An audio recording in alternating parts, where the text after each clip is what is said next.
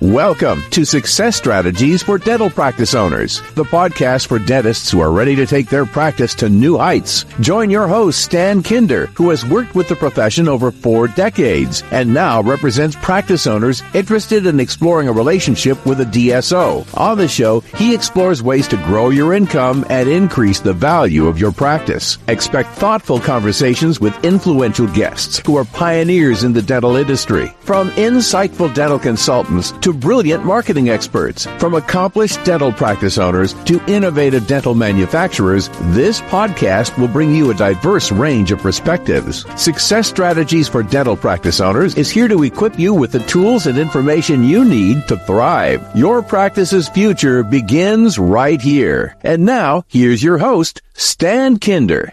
Hello, everyone, and welcome to another episode of the uh, Success Strategies for Dental Practice Owners podcast.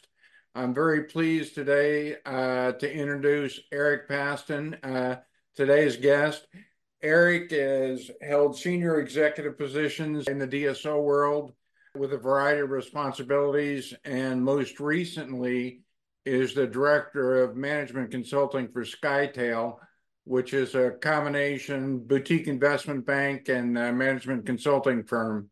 And given Eric's background and experience, I think he's uh, in an ideal position to uh, provide some value today.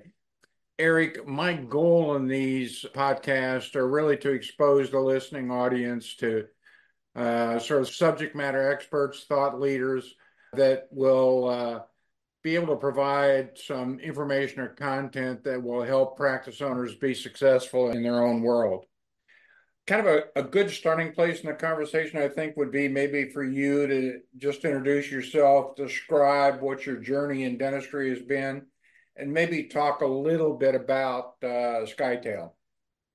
Sure, that sounds good. Thanks, Dan. I appreciate the uh, introduction, and uh, you know, happy to be here and and uh, talk a little bit about these important concepts as it applies to the dental industry. Myself. Um, I started in the industry over 20 years ago. I had the opportunity to invest and and start a dental office really with a friend of mine who was uh, a dentist and we bought an office. I live in Boston. SkyTail is based out of Dallas, but I'm sitting here in Boston, Massachusetts today where we started our DSO.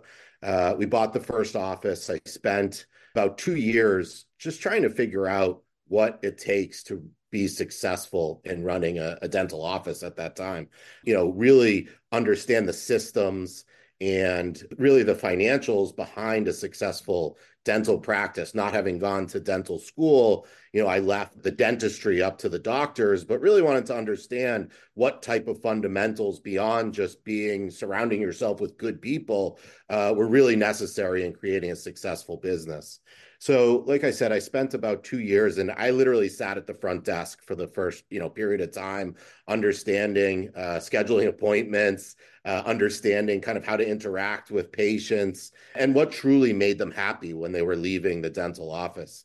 You know, over time, I replaced myself with smarter people every step of the way uh, that had some experience and backgrounds and had, you know, had could probably teach me a thing or two. But ultimately, got to the point where we felt with pretty good level of confidence that we could start growing. And that's what we did. We ended up growing to 45 practices over the next, call it 12, 13 years. Uh, we ended up being in Massachusetts, Connecticut, Rhode Island, New Jersey, and New Hampshire.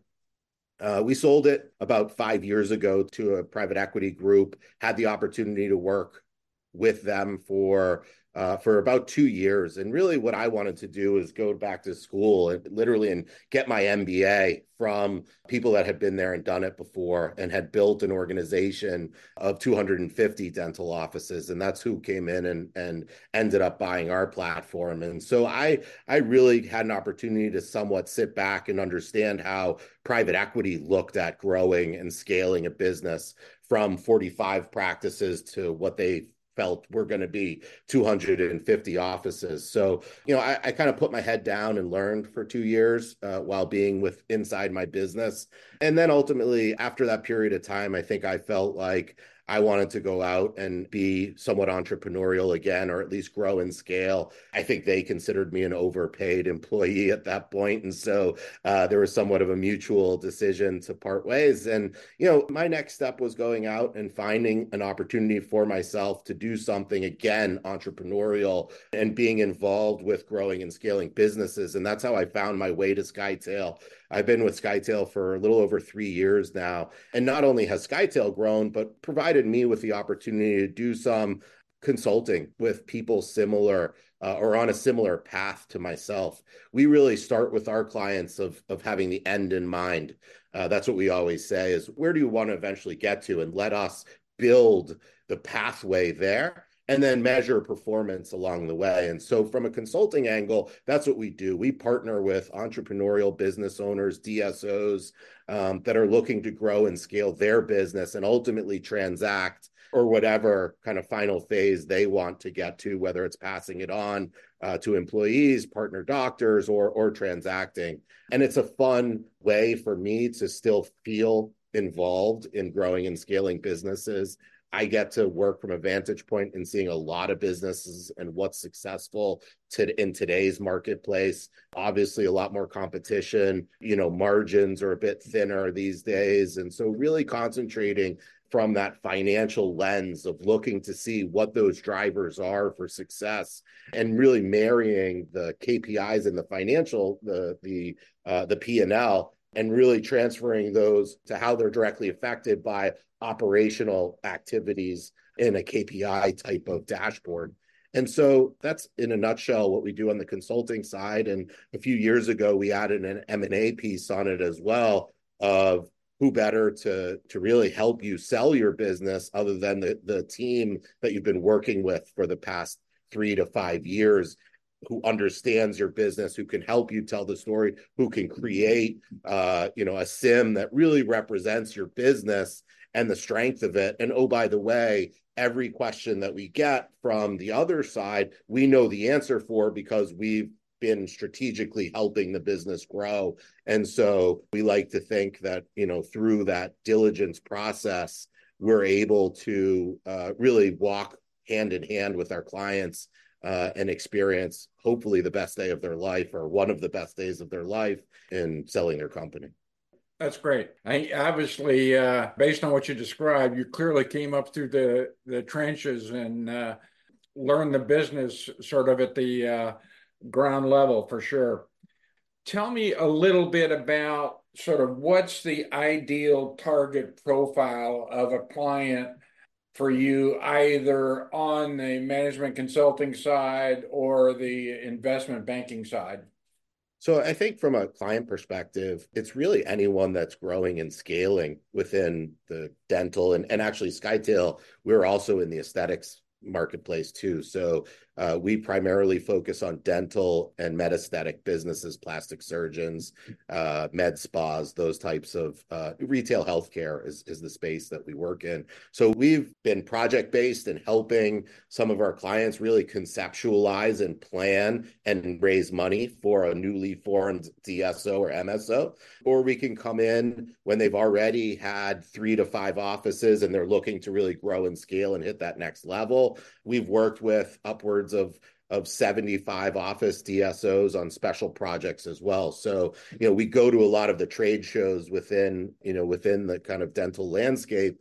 Uh, and I always say when people come over and talk to us, unfortunately, we don't have anything that pops out of a box uh, that or we can plug in and all of a sudden SkyTail is there for you. We're truly a, firm that wants to be looked at as a partner for our clients. And so we're a customized uh, service where we can really drop in and do whatever you need to feel comfortable growing and scaling your business. Sure. So it, it sounds to me like the sweet spot for you is what I think is often described in the industry as sort of a small to emerging group, you know, folks that have achieved uh, a multiple practice business and are really looking to kind of scale it upwards. Is that accurate? Absolutely. I mean, I, I, think that's the key, and you hit it on the head is that we fit well with organizations that are looking to grow and scale. Sure. If you will, maybe talk about you know, one or two signature successes that uh, that you've had, and maybe both on the sort of management consulting side, uh, you know, how you've helped somebody grow and sort of get to that goal outcome that that uh, they're seeking, and then also maybe on the investment banking side where you've you've helped somebody uh, achieve a, a, liquidity event transaction, uh, either an affiliation with a DSO or directly with private equity. Sure. You know, I think on the management consulting side, there are a lot of wins that we've had over the years. You know, one specifically that comes to mind, we had a client who was really struggling with identifying where some of the I'll call them choke points were in their financials. You know, they wanted to grow and scale, but they couldn't quite put their thumb on why they weren't. And they were they had acquired new offices and they just weren't seeing the growth that they had thought they would have seen and they didn't know why. And so they reached out to us and they said, We're in this process. We're kind of halfway down our pathway, and we've reached a, a point where we want to go a certain direction and we just haven't been able to push through. And so we came in, and what we did is we really took a deep dive into uh, their financials and their operational KPIs. And what we realized was they didn't have the systems in place that really supported uh, the growth that they had just seen. And so they had seen a lot of success. And, you know, I tell the stories to my clients all the time is that, you know, the real, when the rubber hits the road is when you stop being able to go into uh, your office and put your hand on someone's shoulder you know when you don't have that direct contact and you start scaling to a point where your systems and your vision statements for your company and your culture ultimately need to dictate success, that's when you're going to figure out and really pressure test what you have as an organization. And so we came in and we really helped them rebuild their systems. We had them create SOPs, we had them create job descriptions, we created a culture of accountability. So it was you know, our people need to understand what their job entails. They need to understand what the expectations are on them. And then they need to understand how we're going to measure success. When we put all those three pieces in place and we can start to interact with them in a way that that is just purely looking at success on a data basis and a culture perspective, then we can have real conversations that are going to drive towards that success and truly align everyone's interests in a way that our success and their success is going to be the same. And so uh, this company, once it was a, a decent sized lift, there was some turnover in the process on the office level. But once we got those systems in place, you know, you could see the shoulders of everyone on the call and in the meetings really relax because they finally understood what was expected of them and they could measure it. And ultimately, we put in a bonus system and various other uh, reward based uh, concepts so that they understood that as a collective whole, when we did well, everyone was going to reap the benefits of it. And they were able to, you know, recoup all of their investment. And then because, you know, their, their EBITDA went up by, I wish I had the, the data in front of me, but it went up considerably and they were able to make future acquisitions. And I think they're back on track for success. That's great. That's great. You know, it's interesting. What you described resonates very much with my own experience. I've been working with the profession for uh, 40 plus years now in a variety of different capacities. I've owned practices indirectly in partnership with dentists. I've done a management consulting. I've been in senior executive roles with several DSOs.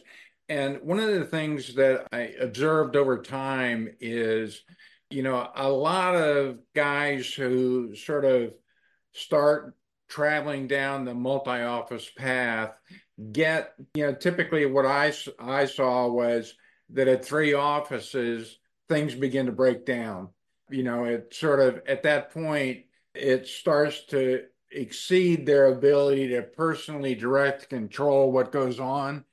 And they're often challenged or perplexed about what kinds of things they need to do to take it to the next level to some degree, you answered my next question in what you described, but if you can tell me a little bit about, in your mind, what are the key characteristics of a practice that commands a favorable valuation at time of transition, whether it's in a transaction with a DSO or in a sale, a traditional sale to another dentist or dentists?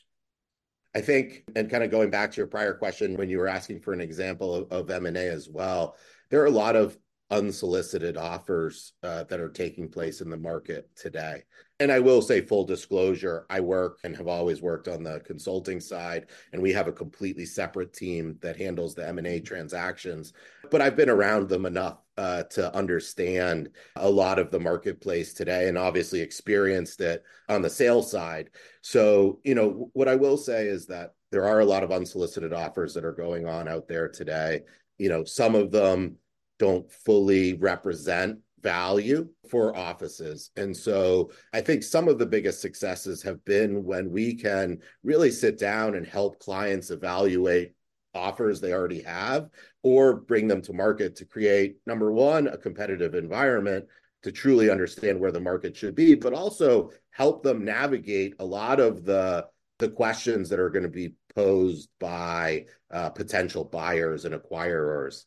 You know there's a significant amount of diligence that needs to be done. There's quality of earnings uh, you know there are various other aspects to the deal that a lot of a lot of business owners simply don't understand. I didn't understand it when you know when we hired investment bankers on our side and i'm incredibly thankful that we did because you know i think nine times out of ten that unsolicited offer is going to be below what you could probably get in more of a competitive represented type of environment. And so, you know, that's what I'll say is the biggest piece of it. You know, I think if you are going at this and you're a business owner and you're considering a transaction, it is to make sure that you do have a really firm understanding of your financials. They're going to look at a trailing 12 months of performance of your practices, typically how they get to their valuation. So you need to understand what's in it. You know, what add backs could potentially be there, uh, what issues you had in those trailing 12 months or prior to that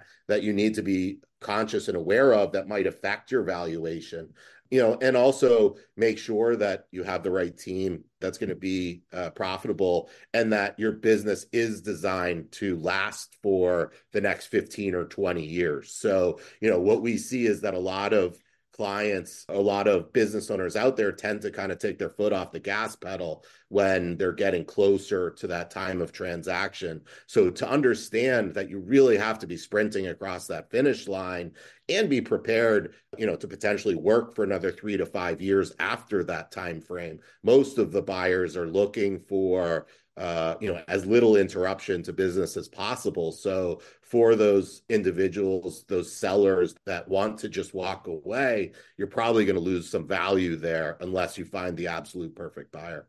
Yep, yeah, I couldn't agree more. I I tell uh, dentists uh, that I interact with that are seeking a transaction. It's always better to have somebody standing shoulder to shoulder with you that sort of understands the market and the process and can help you get an appropriate value and ideally bring more than one buyer to the table because uh, you know it's almost universally always true that uh, you know when buyers know that there are other folks uh, competing for the business pencils tend to get sharpened a little bit more and the numbers uh, end up being more favorable. Definitely. You know I uh, 2023 was kind of a tough year for the private equity community, broadly speaking, based on increases in the cost of capital. And, uh, you know, I think to some degree, some of that spilled over into the DSO space in a couple of ways. I've seen a lot of the smaller to mid sized DSOs kind of hitting the pause button or you know, restructuring uh, their standard uh, uh, deal structures to kind of further mitigate their their capital risks.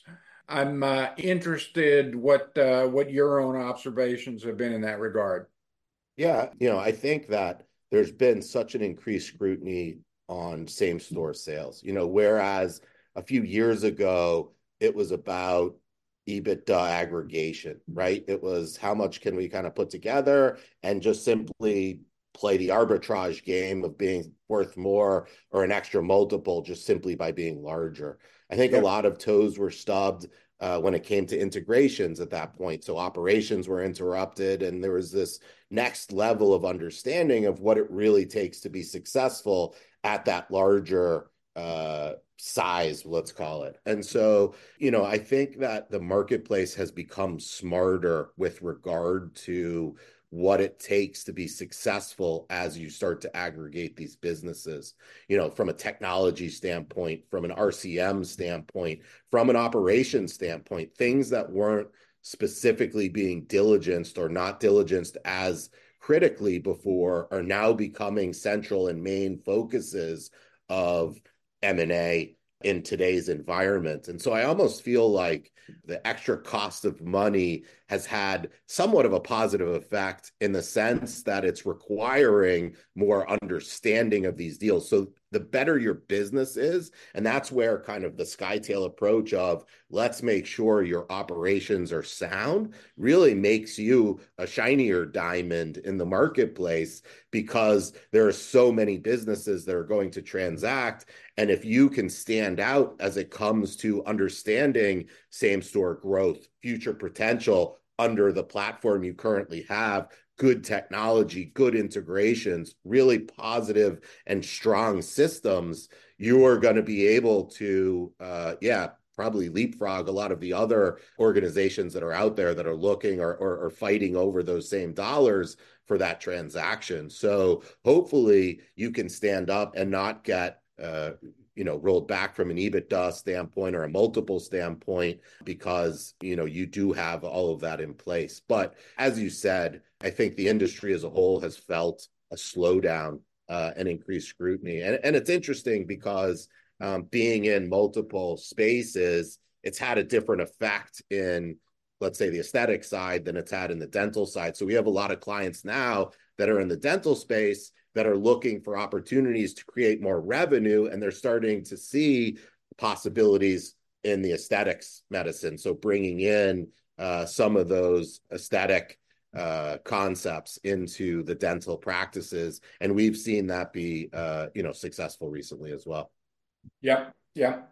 I agree with you. I also uh, i think one of the things that seller is important for sellers to consider is the vast majority of DSOs typically will give, you know, some portion of rollover equity as part of their uh, consideration, and it's either a joint venture interest in their own practice or uh, an equity interest in the uh, the parent holding company. And so, from my point of view, it's in environments like the current one, it's more important to really have sellers do due diligence on the buyers and ensure that they're they're uh, partnering with somebody that's got a strong balance sheet and a quality organization and is going to be able to perform at a level that's going to really drive uh, value growth uh, in that equity component.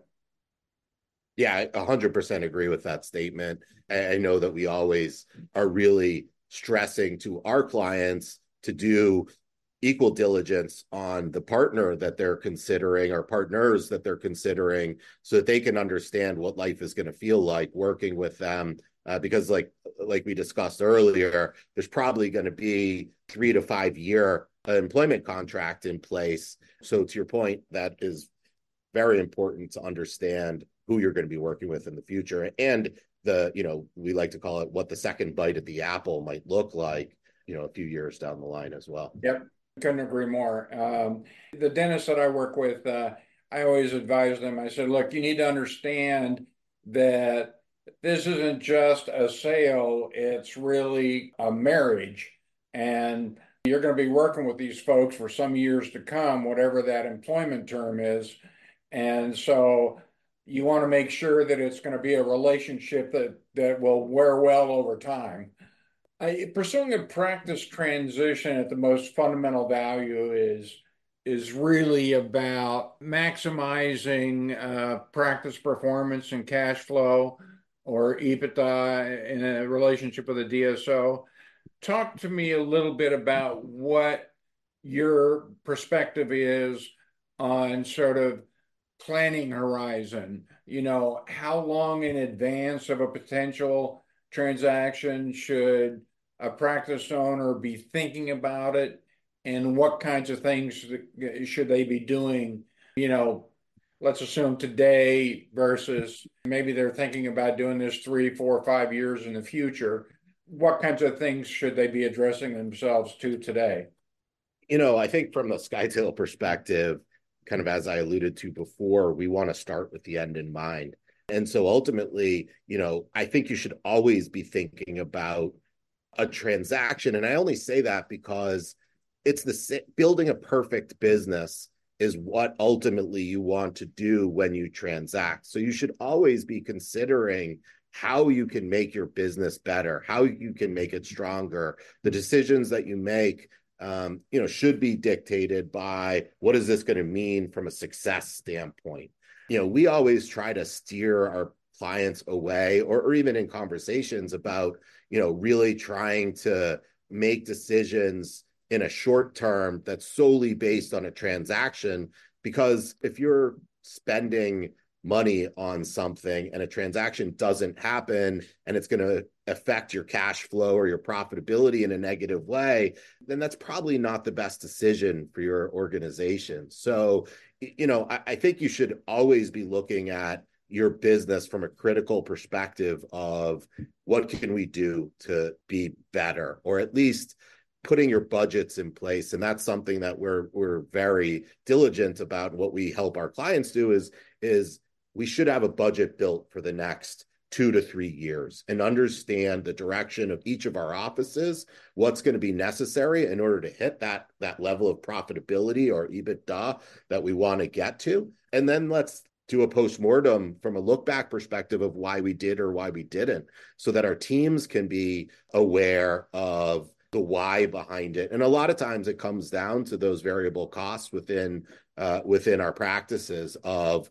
you know are we overspending in certain areas? Are our costs of goods too high? Are our employment our employee expenses too high? How can we do a better job with our procedure mix? What can we look to to optimize each of our offices and our management company? Is it truly providing the support that we need? And so i think if those concepts are being addressed on a regular basis then you should already be doing what you should be doing for a sale. Now, you know, within that that 12 month time period building up to the sale, there are probably some things that we shouldn't necessarily do. You know, should we be going out there and doing M&A 6 months, you know, to a sale? Maybe not you know so there are some things that i think we we might talk to them about about what may what's the best strategy when we're close to that time horizon or within that 12 month period to what we think a transaction is going to be.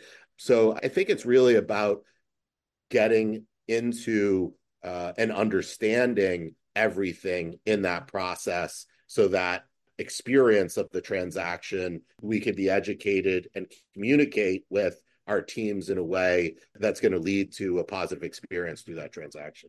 Yep, yep. Uh, and again, couldn't agree more. That all resonates with my uh, my own thinking for sure. The dentist that I interact with, I always tell them, uh, while it might not be something you're thinking about or tangibly planning for today, the reality is no dentist lives forever, and there comes a time when, when they're going to uh, look to sell their equity in their in their practice, and so it's it's always helpful to be thoughtful and deliberate about that. And as you say, spend the time, effort, and energy to make the, the practice the best it can possibly be under whatever circumstances uh, you're you're operating. So I agree 100%. We're approaching the end here. I have a couple of final questions. You know, historically, I always advise dentists who are in the, approaching a transaction that it's fairly important in my mind that they engage legal representation that's really experienced in, in these matters. You know, somebody that can amply demonstrate sort of a been there and done that kind of thing. This is not the time to kind of you know, use your neighbor or your brother-in-law who's a real estate attorney because he's going to give you a deal. You know, there's there's more harm. I'm uh, curious what your perspective on that is. Yeah, absolutely. Uh, you know, and I think that goes for all of the third party representatives that you know a, a, DSO owner is bringing on board accountants lawyers like you said you know all of them should be professionals that have experience can deliver a product that is appropriate and helpful. We've seen a lot of lawyers really slow down processes and almost ruin deals. And we've seen accountants that don't necessarily understand the DSO business and how to properly allocate. So I think it's all about creating a team that surrounds you that makes you better. You know, we as SkyTail, our consultancy, uh, you know, we have a, a list of uh, third party vendors that we've worked with before that we've had a lot of success with. The way that we typically do it is that we'll introduce our clients to three or four options and let them choose the one that they feel is the most appropriate or fits their organization best. You know, it's yeah. not a one size fits all. Probably the lawyer that you hire, if you have four offices that you're looking to sell and the lawyer that you hire that you have 75 offices are probably two different people or two different firms theoretically. And so we want to make sure that you are getting everything you need in order to make it a successful in you know just relationship outside of the transaction itself. But uh, certainly hire professionals that have experience that you can trust and really let them uh, guide you in the right direction throughout that whole experience. Yeah I think that's uh, very sage advice. I'm going to ask you two uh, uh, final questions, Eric. They'll be fairly quick ones. The first one is, you know, given all the success that you've had over the years, sort of what are the pain points that you you continue to be challenged by in today's world? You know, I think the shrinking margins are always something that's difficult. You know, higher employee costs, higher costs of goods, less reimbursement, more competition. You know, I think our organizations are just getting squeezed. And so it's really about making sure that you pay really close attention to your P&L and you understand it inside and out so that you can know where your dollars are being spent, how it's being spent, what your revenue is coming in and what the revenue is that you need to support the business that you've set up. I mean, I think everyone's out there saying we want to be at the top of you know of the pay scale for our team we want to reward them for working hard and so it's about again setting up those expectations from a performance standpoint and really entrusting them with the understanding of what profitability really means. So many offices singularly focus on revenue. How much revenue do we have coming in? And yeah. don't entrust their teams to understand it's about profitability at the end of the day. In order to, to, be a successful business you know we need to make sure that we're adhering to budgets that that we're not you know working overtime that we'd love to pay you this but then we need to do that. And so i think it's really you know setting up a system so that your team can understand what success looks like. And i think a lot of that comes down to trust. You know build a supporting team that you can trust that you can give the responsibility to be successful to so that you can concentrate on growing and scaling. You know it's it's a difficult environment I, you know i won't lie. You know yeah. hygienists are getting paid more than they ever have um, and yeah if you can find them exactly. And so it's about how do we create uh, profitability within our organization. And you know i think at the end of the day from a skytail perspective that's what we're here to do is is is help our clients understand uh, you know where those opportunities are and budget towards them and really drill down to you know the trees in the forest and not be overwhelmed by you know kind of those larger numbers you know set it up so that you can be successful on a monthly basis and you should be okay.